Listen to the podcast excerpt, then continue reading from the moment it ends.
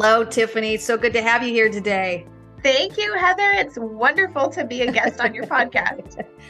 Well, I'm excited to have Tiffany Loeffler here because she is the executive director of the Alliance. And it's been fun to watch her in action because I'm actually a board member with Tiffany and I've been on the board for a couple years now. And we meet quarterly. And let me just say, every time I show up at my quarterly event, I'm like, how much did you get done? So she's a mover and a shaker. She's been so fun to work with and serve on the board. And I'm really excited about my role on the board, but also just supporting such a wonderful, capable leader. And that's why I wanted to bring you on our show today, Tiffany. So I'm just going to hand it over to you. Tell our audience a little bit about who you are and what you do. Thank you. Um, well, as you mentioned, I am the founder and executive director of the Alliance. Um, I'm an adoptive mom. So I've been married to my best friend for the last 16 years. We just celebrated our anniversary recently. Mm. And uh, my two kids are adopted from Haiti. Uh, we mm. did an international adoption that took almost seven years to complete, but they mm. came home in 2017. And so now I have a 16 year old and an 18 year old at home. So wow. we kind of jumped into like the older spectrum of kids.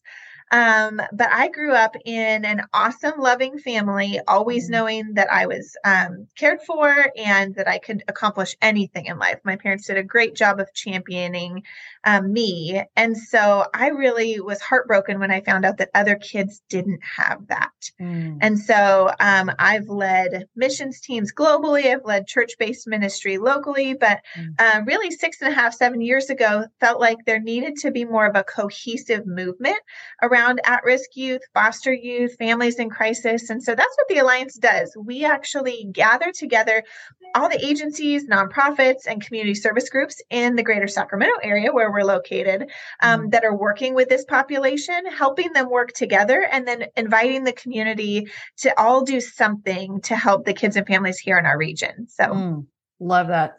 What I love about your nonprofit model is there's no competition Right. And there's a bringing together and a building of bridges and even the sharing of resources. So that's what made me excited about being on this board and going after these at risk communities and the people who support these at risk communities. That to me was just a really exciting proposition. And to see it happen in our own backyard, it's been really fun to be a part of.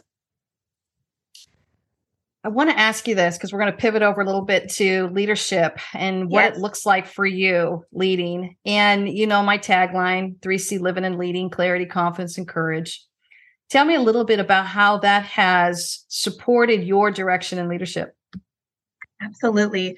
Well, as I was processing through those three things and reading your book was um, it just felt like an outline for life Mm-hmm. Um, it was an outline for how to do relationships, how to do work, how to do community service, because mm. it just brings everything together. And so I just, I really appreciated the amount of understanding of how we show up. I feel like our lives are really chaotic. I mean, mm-hmm. if if we all think about it, our inboxes are full. We're getting so many text messages. Mm-hmm. We're bombarded by the chaos of our communities. Mm-hmm. And so scaling things back almost like the two steps back so that you can see what's really important. I feel like those three things really identify we all we all need clarity of who we are as people. What are we doing in our workplace? What are we doing in our community? How how do we want to be showing up for our family in clarity and then the courage and confidence is really stepping into those spaces where we have clarity. Mm-hmm. And so. I just, I think it, it, it, plays itself out in so many different ways for me. Um, both at work and at home, but it allows me to show up at the best as the best version of myself, whether I'm in a staff meeting leading of my my team or whether I'm showing up at home at the end of the day and giving my very best to my family and not just the mm. leftovers. So I love it. Well, you are a mover and a shaker. That's how I got to introduce you. And I am as well. And sometimes we could be dangerous together. but um, you know, I open the book with clarity. The very first chapter is restorative rest, and it's really a permission slip you sign at the end of the chapter to say, I give myself permission to rest because it's so critical for clarity. Can you yes. tell our listeners a little bit about how rest has increased your clarity and what you do to rest? Absolutely. Um, I really try to set aside um, really healthy work and home boundaries. Mm. Um, I'm still growing in that area. I feel like there's always more we could do because, again, there's always more coming at us. But mm-hmm. As a leader, there is no ending of opportunities, right? Mm-hmm. There's no ending of things that we could be doing to invest in our team or invest in our organizations or to build up a, a business. If mm-hmm. you are in the business sector, there's just constant opportunities out there. And so I do believe that resting first so that we give our bodies and our minds time to slow down enough mm-hmm. to process and prioritize. Um, mm-hmm. I didn't mention this, but I'm also in healthcare. I've been a physical therapist for 16 years. And so that's the that's the industry I came out of before mm-hmm. stepping into the nonprofit space. And in healthcare, we use the word triage often. Mm. Um, if you're mm. going into the ER or if you're going and being seen by your doctor, they're going to triage your symptoms. They're going to triage um, what you're presenting with because they need to know what's the most urgent and important, mm-hmm. and they're mm-hmm. going to address that 1st mm-hmm. um, and I feel like if we could look at rest as like number one on the triage list, mm-hmm. Mm-hmm. if we could say, hey, if we can slow down and say, what does my week look like? What does my month mm-hmm. look like? Some of the ways that we do that practically here at our nonprofit is that we take a, we have a good chunk of time each week set aside for a staff meeting mm. and people are sharing what they're working on and have the opportunity to ask questions mm. so if mm. they're needing clarity i have seven people on my team and we have a, a wealth of resources and knowledge and mm. experience mm but the person carrying out a certain task or program might not have all of it themselves. And mm-hmm. so having that time set aside for mm-hmm. those check-ins is mm-hmm. really mm-hmm. vital for our team. We also get away for a staff retreat once a year. And that is a mm. two-day time where the first day is mm. just connecting with each other as a team. We don't talk mm. work at all. We don't talk calendars for the next year or budgets. We actually just say, let's play some games together. Let's share what's on our hearts together. Let's talk about our mm-hmm. families, the things that are our values and the things that are important to us.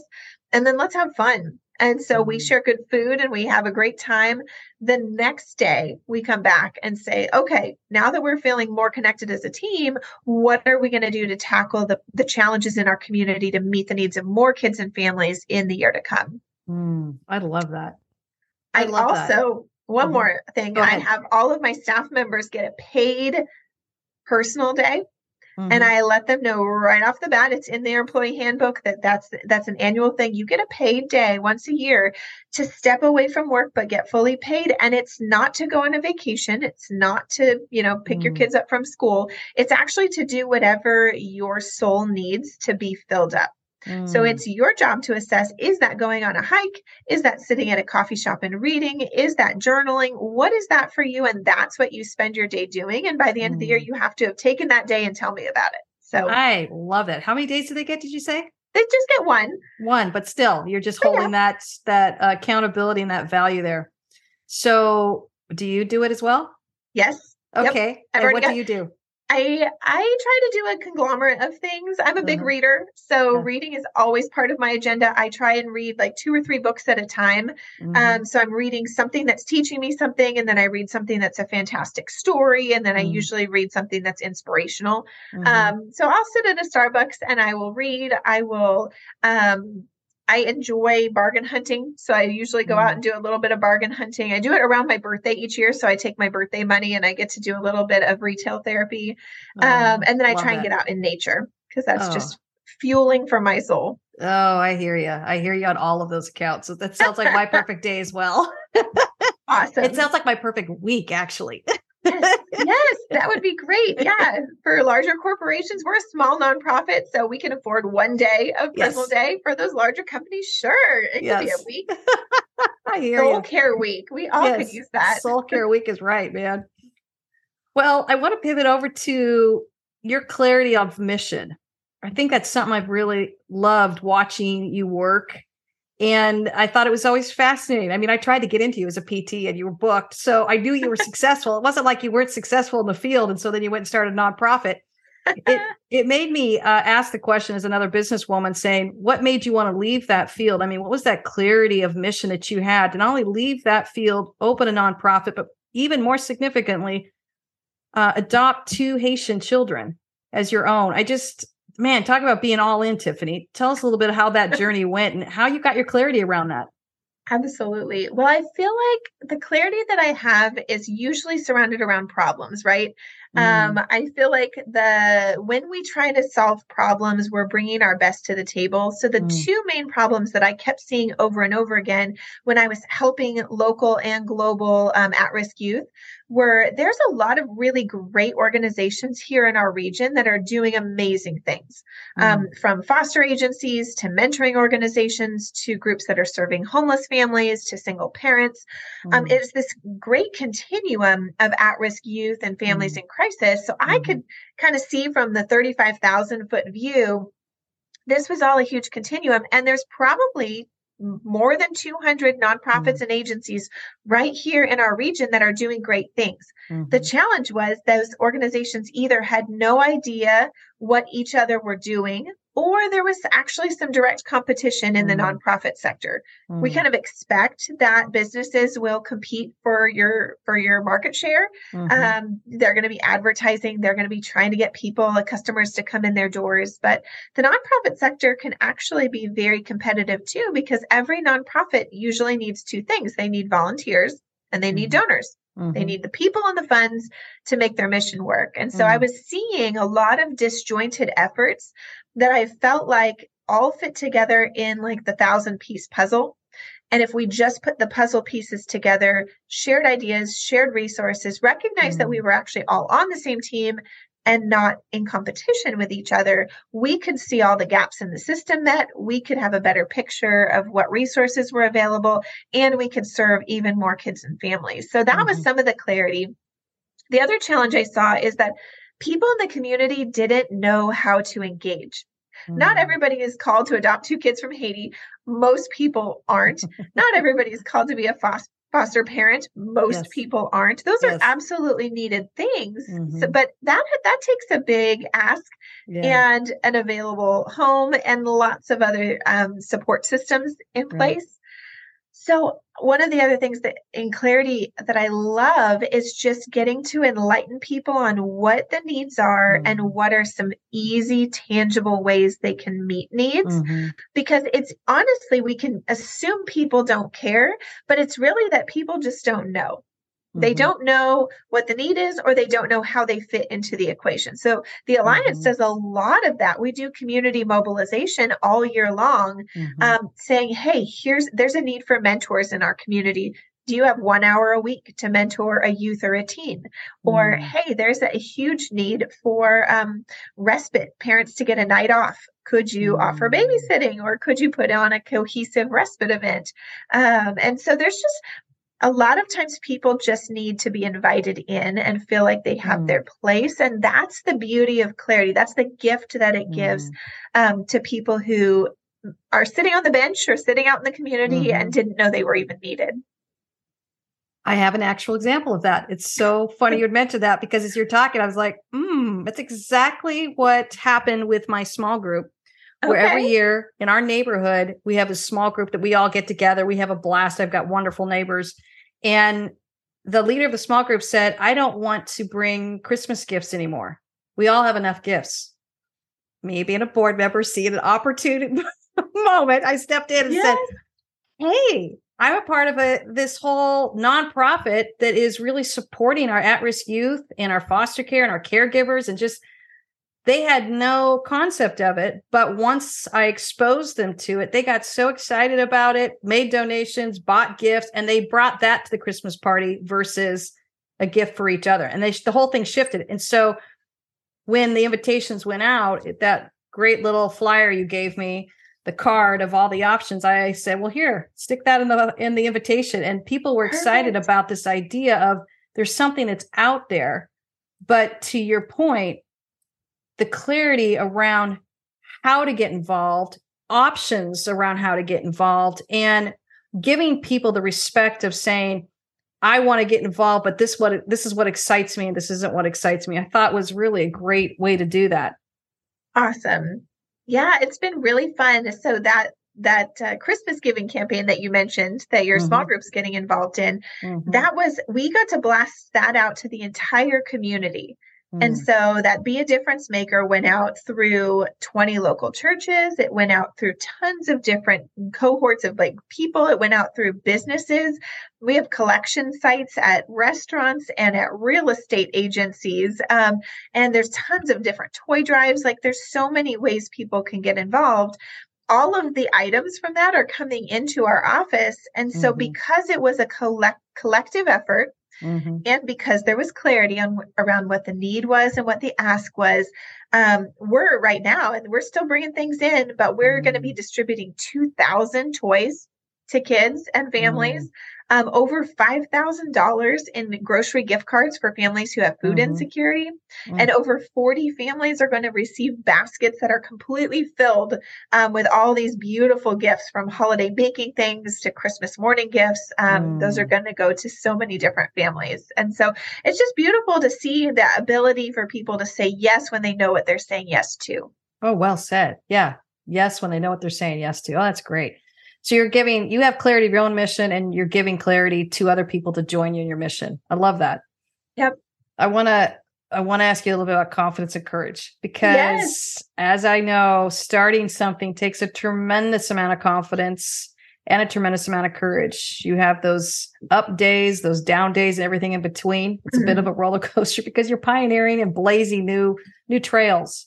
Right. Talk to us a little bit about that and how you how you handled some of those hard days and some of the insecurity and and some of the confidence uh, practices you did to make sure that you stayed on point and actually started a really successful nonprofit. Yeah, that those two go so hand in hand for me. The mm-hmm. the confidence and the courage because I feel like I am well qualified to be a physical therapist. That mm-hmm. was my educational background in undergraduate. I hold a doctorate degree. I had been in the field at that at the time I launched the alliance for over 10 years, so over a decade. Um, I was well qualified to be in healthcare. Mm-hmm. Um, as I was building more clarity around both the problem and some of the potential solutions to help at risk kids and families, I felt like I wanted to attach myself to either an existing organization mm-hmm. or help mobilize more people to go and do this other task. Mm-hmm. It, it, kept coming back around to no, I needed to start it, I needed to lead it. Um, but that was definitely a confidence shaker. I mm-hmm. like to be um, qualified and prepared. I like to have all the answers. I'm a mm-hmm. type A firstborn.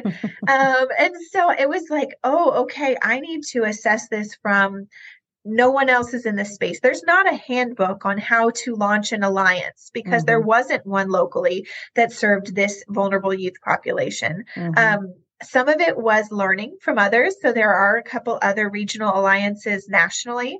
And mm-hmm. so getting on the phone or, you know, emailing with other people who are in this sector who I could learn from Mm-hmm. Uh, the vision I had was slightly different than each one of those. And so it did take courage to push past the, but mm-hmm. nobody's done it this way to still go ahead and start it. Mm-hmm. Um, I also really had to push past not feeling qualified for all of the different things that you need to do to start mm-hmm. a nonprofit and to really ask for help. So I had a fantastic friend who's an attorney who set up mm-hmm. all of our 501c3 nonprofit paperwork. And then I had other friends who were in finance who could make sure mm. our books were set up correctly. So it was asking and inviting people in using the strengths that they carry and then mm-hmm. also feeling like they had purpose mm-hmm. in building what I was building. So as we started the alliance, even though I'm the founder, I was having vision casting meetings for about a year mm-hmm. with local leaders. Um, and the meetings ranged from one on one coffee meetings to like 50 people in a room. And we were using whiteboards to say, what would it look like to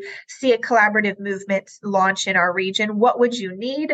Um, mm-hmm. Who could get involved? How would it be funded? How do we reduce competition, even in the area of fundraising, mm-hmm. and increase collaboration?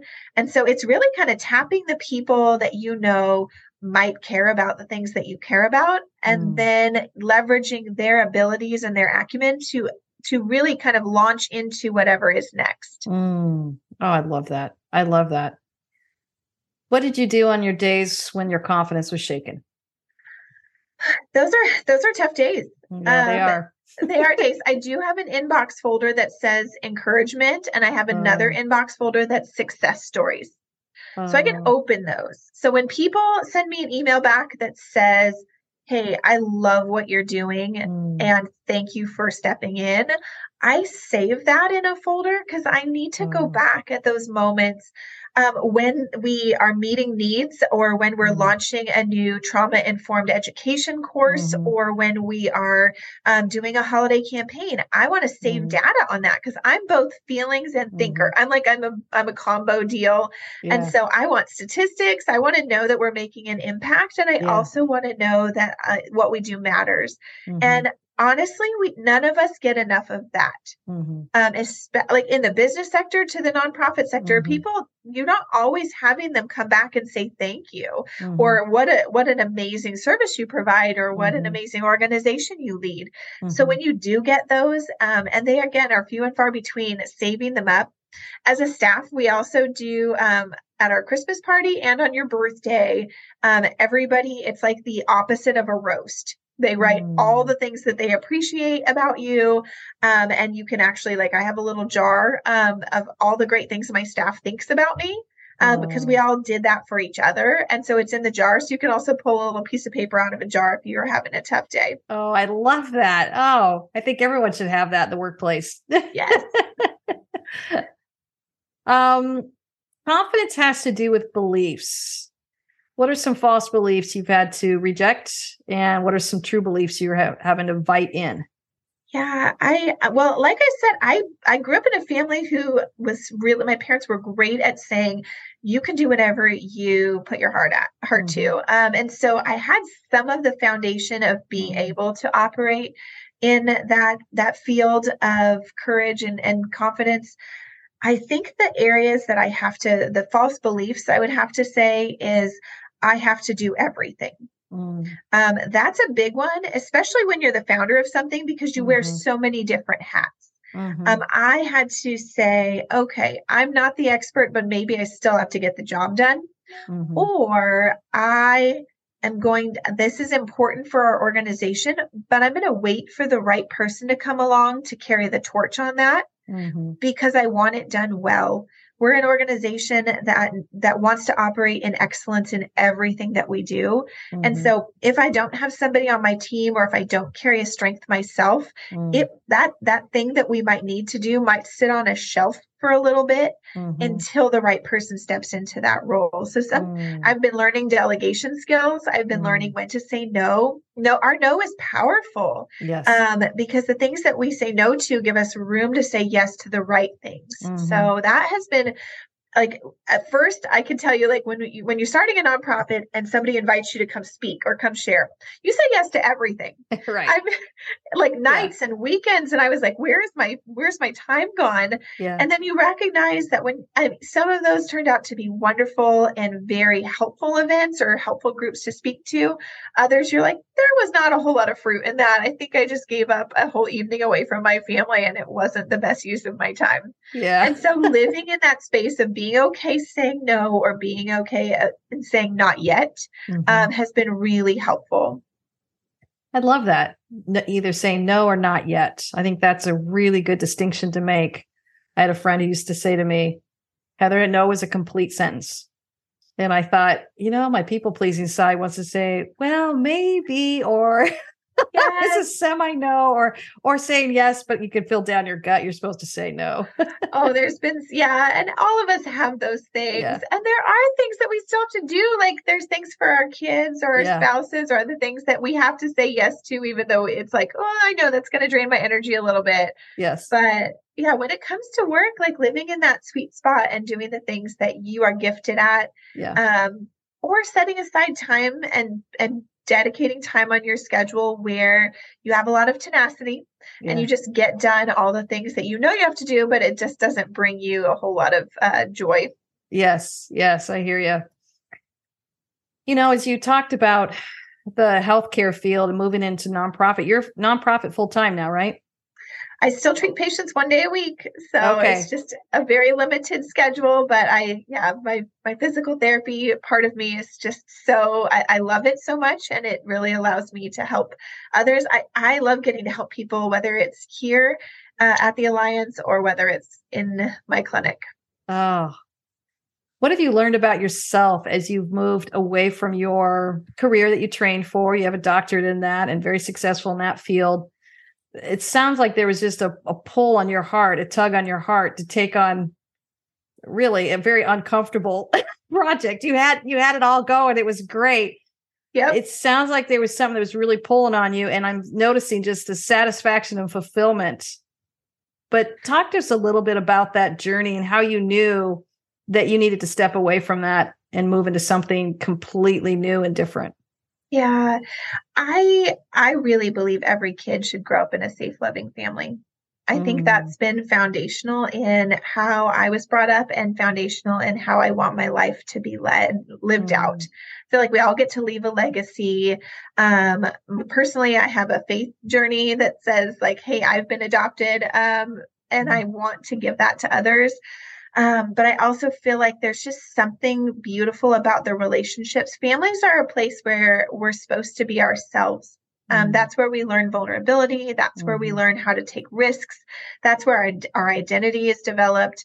Um, mm-hmm. There's a lot of hard parts of our culture today that aren't addressed because people aren't in long-standing relationships. Mm. We haven't learned the value or we haven't retained the value of longevity mm-hmm. um, in our culture today because hey we're upgrading our cell phone every year we're getting a new computer every two years we're getting mm-hmm. our lease on our cars expires every three like we're used to things changing and being disposable but people aren't Mm. And so I feel like when I'm investing in people and relationships and mm. stability, mm.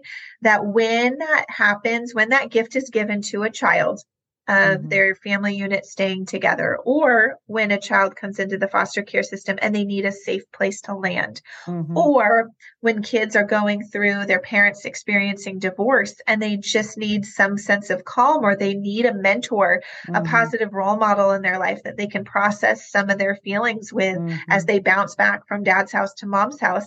Mm-hmm. Those are things that invest in this next generation that's going to change our community. It's going to change the way we view Mm. commitments. Mm. It's going to change just really kind of the fabric of life for other people. Mm. And so I've always wanted, whether it's my career or how I spend my time outside of work, I've always wanted that to be helping others. And so, in some respects, it's just a continuum of that. I was helping mm-hmm. people rehab from surgeries and car accidents mm-hmm. and injuries. And now I'm mm-hmm. helping people restore and repair broken relationships or understand how trauma has impacted their brains or their behavior. Mm-hmm. Um, it looks very different in playing it out. It looks very different to go to the to work at my physical therapy clinic than it does to come to work here at the Alliance. But at the same thing, I, I feel like the foundation of getting to help others, to make our community better, and to bring healing has mm-hmm. been continuous throughout my career. I love that. It got me thinking of a personal example. My husband and I are in uh, empty nest, as we talked about, and we were very invested in our kids for 20 plus years and then all of a sudden poof you know and yeah. it happened in um, august of this year and i darren and i decided hey let's we're going on 30 years of marriage let's let's go back and get some counseling our pact with each other was always to get counseling every five to six years just because we wanted a good marriage and sometimes we're like, oh, I only need a couple sessions to give each other a high five and move on. But we're in this place of we want more clarity of where we're going. And so yeah. we moved back into counseling. One of the things that's hitting us the most and where we're getting a lot of clarity is the impact of, of attachment. And my counselor's words are ringing through my head of everything is always about attachment. Yes. She said that statement to us just recently. And Darren and I keep repeating that. We're like, everything is about attachment. Like, what does that mean? And yes. we're getting more and more clarity around this, but it makes me think of our sweet foster kids and adopted kids and uh, what what are we doing and what are you what are we doing to really address what happens with that attachment being broken can you speak to that a little bit I can. That attachment is so foundational. And for all of you listening, we're just, I want to define that. Um, mm-hmm. Um, ultimately, as we're born into the world, we're looking to, for, to our primary caregiver to meet all of our needs. And so mm-hmm. attachment mm-hmm. is primarily built between the ages of zero and two. Um, babies have needs and then they cry And mm. then the attachment is actually built when a care a loving caregiver comes and figures out are you hungry? Do you need a diaper change? Are you sleepy? Do you just want me to pick you up? And as that attachment of meeting of needs, voicing a need, having it met, that's building trust. And mm. the currency of attachment is trust. Mm. Um, we then grow up and if we're around safe, loving teachers and mentors and sports coaches and friends, we continue to be a very trusting person. Mm. We continue to operate in the best version of ourselves. Mm. Um, mm-hmm. in the attachment um, studies, there's the securely attached person. Mm. That's the person, or you can earn secure. If you had insecure mm. attachment, and there's several different forms of insecure attachment, but if mm. you had that growing up, you can earn secure later by going through counseling, by learning to trust, by mm-hmm. learning to voice your needs. Um, so often when needs go unmet, and this is in little kids, toddlers, mm-hmm. teenagers, mm-hmm. and all of us as adults, even in marriage or in work relationships, if we're voicing needs and our needs go unmet long enough, we either get angry or we stop talking altogether. We stop mm-hmm. voicing our needs. But then mistrust forms. If mm-hmm. we have that, we're not going to be great on a team at work. Mm-hmm. We're going to predict that people are not going to meet our needs. We're not mm even going to necessarily say what they are. Or we're going to get frustrated and have very low expectations. We're going to mm-hmm. we're going to operate out of this scarcity mindset that nobody's there to help me. I'm not going to get my needs met. I better just do it myself and I'm going to have a chip on my shoulder mm. in that environment whether it's home or work as mm-hmm. adults. And so a lot of times trauma work or counseling or marriage mm-hmm. and family therapy is all about learning how to trust again, to voice mm-hmm. your needs, um, whether it's on your team at work, whether mm-hmm. it's in your marriage or in your relationship with friends. We can say, hey, this is how mm-hmm. I'm experiencing you, or this is how I'm experiencing this situation. Here's what I need. Mm. It's also learning what's our half, right? In mm. all relationships, we do what we're responsible for. We're not responsible. It's not taking responsibility of how people respond to us. Mm-hmm. Um, so just because you didn't have a loving caregiver doesn't mean you weren't worth love and attention and their yes it didn't mm mean that it just mm-hmm. meant that mm-hmm. they weren't capable of of meeting your needs mm. um, and so a lot of things boil down to attachment and we live in a culture of mistrust and broken attachment mm. gosh i love how you unpack that thank you tiffany and i think that's where I think that's where we can grow our clarity as we look at where our attachment levels are. And I know there's anxious attachment, ambiguous attachment, uh, secure attachment, avoidant attachment. Yeah. I'm learning a lot about all this. It's fascinating. You are. Yes, Good. I am. And I love it. And I've too worked with at risk kids, and I saw that. I like that you talked about the currency of attachment is trust because that's what I saw was their lack of trust. And I realized you have to earn it. And that part of that comes from being a safe attachment or a safe adult that says, yes. when you ask for something, I will listen to you. I will see you. I will value you and I will hear you, which is what yep. grows the trust, which grows the attachment. Um, and translating that onto teams is also the ability to give and receive feedback. Right, right. We have a we have conversations about that at, on my team regularly. Mm-hmm. I like feedback. I want yeah. I want my whole team to know as a leader. I want your feedback what mm. the feedback as an organization also your feedback for me like mm. i give them full permission to come and tell me hey here's how i'm experiencing you mm. as mm. leader or in this situation or you know good bad hey i'd, I'd like to have a growth mindset mm-hmm. and so i actually really appreciate all forms of feedback mm. um, and so especially when people can give it to you in a constructive way with clarity then that's really really helpful for us as leaders mm-hmm. Mm-hmm. oh that's great um, I think every leader deserves to lead with clarity. So, what would you say to any of our listeners out there who might be struggling with getting their clarity? I would say my two top tips are to to do what you said at the beginning, we have to step away from the grind. We have to step away from our inbox. We have to mm-hmm. step away from our staff meetings and our agendas long enough to gain clarity and to triage our environment. Mm. And for each one of us, it looks different because we're managing different amounts of work. We're working on different projects. We have different strengths on our teams. We're working in different industries. Mm-hmm. When that happens, um, where we don't have clarity, when we recognize, hey, I'm struggling because I can't put into words what I'm supposed to be doing or what I want to convey to my team. Casting vision as a leader is a huge skill set mm-hmm. that we sometimes come naturally to the table with. Sometimes we don't, but it's needed in mm-hmm. every leadership position. You have to be able to cast vision for the people on your team. Mm-hmm. Some people who are fast processors can do that in an instant.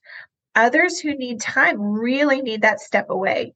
Let me take a day, let me take an afternoon, blocking mm-hmm. off your calendar, turning, silencing your mm-hmm. notifications on your phone, not opening your inbox at all mm-hmm. for that mm-hmm. day or that mm-hmm. afternoon so that mm-hmm. you aren't pull your mental pull is not already on 10 tasks that you haven't done but it's on looking at the bigger picture Mm-hmm. We talk about this in collaboration often with the Alliance because we work with over 60 local organizations and mm-hmm. we want them to know what their piece of the puzzle is and we mm-hmm. want them to actually see the bigger picture. But each one of them carries a fantastic mission, vision, and set of values and things that they're doing in the community. I need them to stay 95% focused on their mission, their programs, their resources. I mm-hmm. only want to ask for 5% of their time and energy to stop and look around and see the bigger picture, to attend an event so they could collaborate with other organizational leaders, to um, hop on a Zoom meeting where we're doing a think tank, to attend um, mm. A, a, training, uh, a mm. leadership training, um, where they become better leaders. I, mm-hmm. I can't walk in and assume I can ask for a whole bunch of their time because that would actually take them away from their mission. Mm-hmm. I just want every every now and again for them to look around and mm-hmm. see what mm-hmm. else is happening in our region and how they play, uh, how, like how their organization or their mission plays mm. into that. But we can do that as people too. Mm-hmm. All of a mm-hmm. sudden, what's most urgent and what's most important for us isn't the same as what's mm most urgent and important for the rest of our team. Mm-hmm. So, stepping back, casting vision, and then understanding where that falls in the scheme of how your organization operates. Mm, the big picture. I love that. I think it can be counterintuitive. I'm going to just say this out loud for all of us, all my fingers pointing back, for, but all my listeners who are really high achievers and high activists. Yeah. Sometimes when we're not sure on our clarity, our temptation is to stay in the game, grind harder, work harder, do more, stay on the hamster wheel.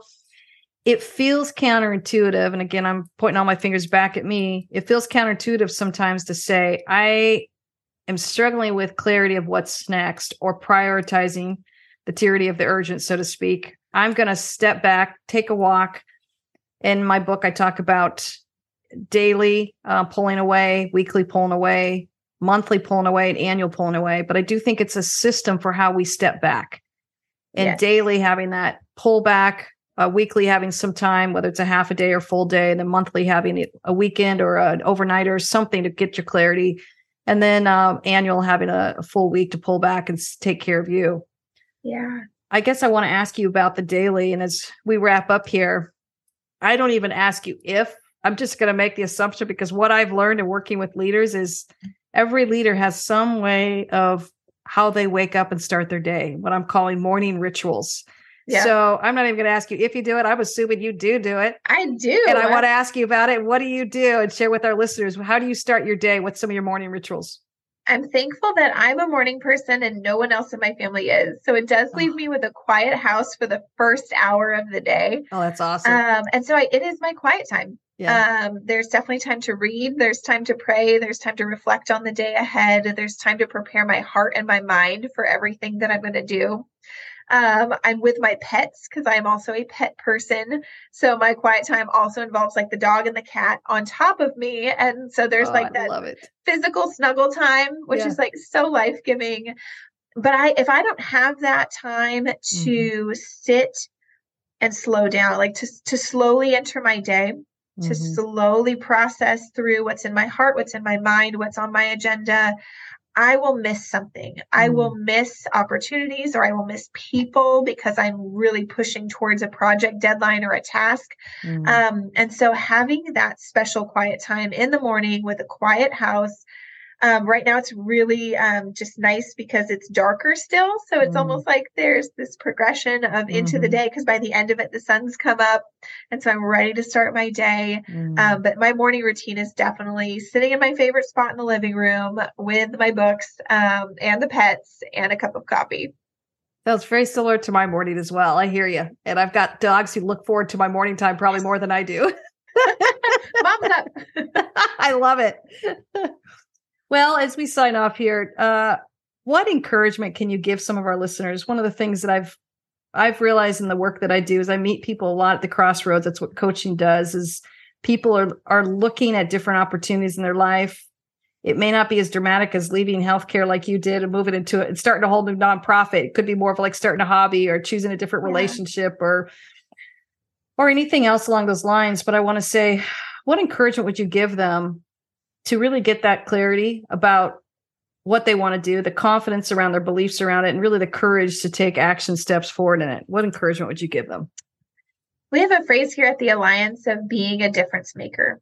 And mm. I feel mm. like if we wake up on a daily basis knowing that we have the opportunity and the invitation to make a difference for other people, whether mm. they're in your family, on your you know on your workforce team or in the community when we're empowered with that phrase i'm a difference maker i'm gonna mm. i'm gonna make a mm. difference for people today i'm gonna show up for people today i feel like that invitation to us as leaders to us as um, maybe bosses or staff members to us as family members then we're gonna show up as our best form of ourself mm. um, I love that there's this interplay of purpose. Like we're all looking to have purpose in life, mm. and we get to blend that with what we do at work and what we do at home and who we are in the community. Um, and when we do that, we're definitely making a difference for other people.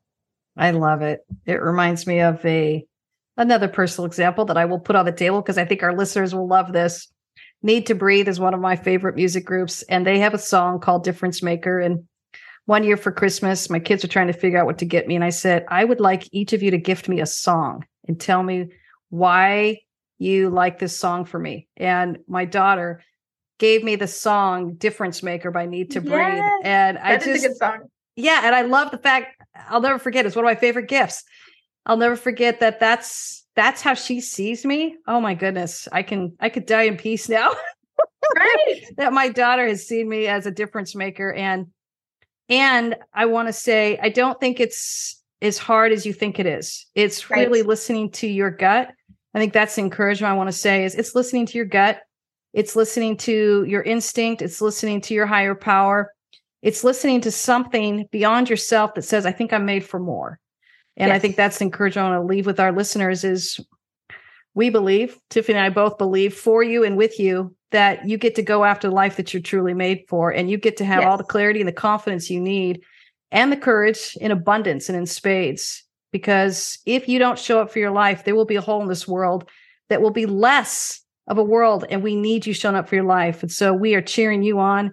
And tiffany it's such a pleasure to have you on my show today. And honestly it's a it's a pleasure to be partnering with you as you you're a difference maker out there in the world well, thank you. Thanks so much for having me. And this has just been such a great and inspiring conversation. I'm encouraged. Good. Thanks, Tiffany. Take care, everyone.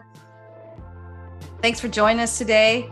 We'd love a review. Helps us out quite a bit. Wherever you are, just drop a review. And you can find out more at heatherpenny.com. Cheering you on.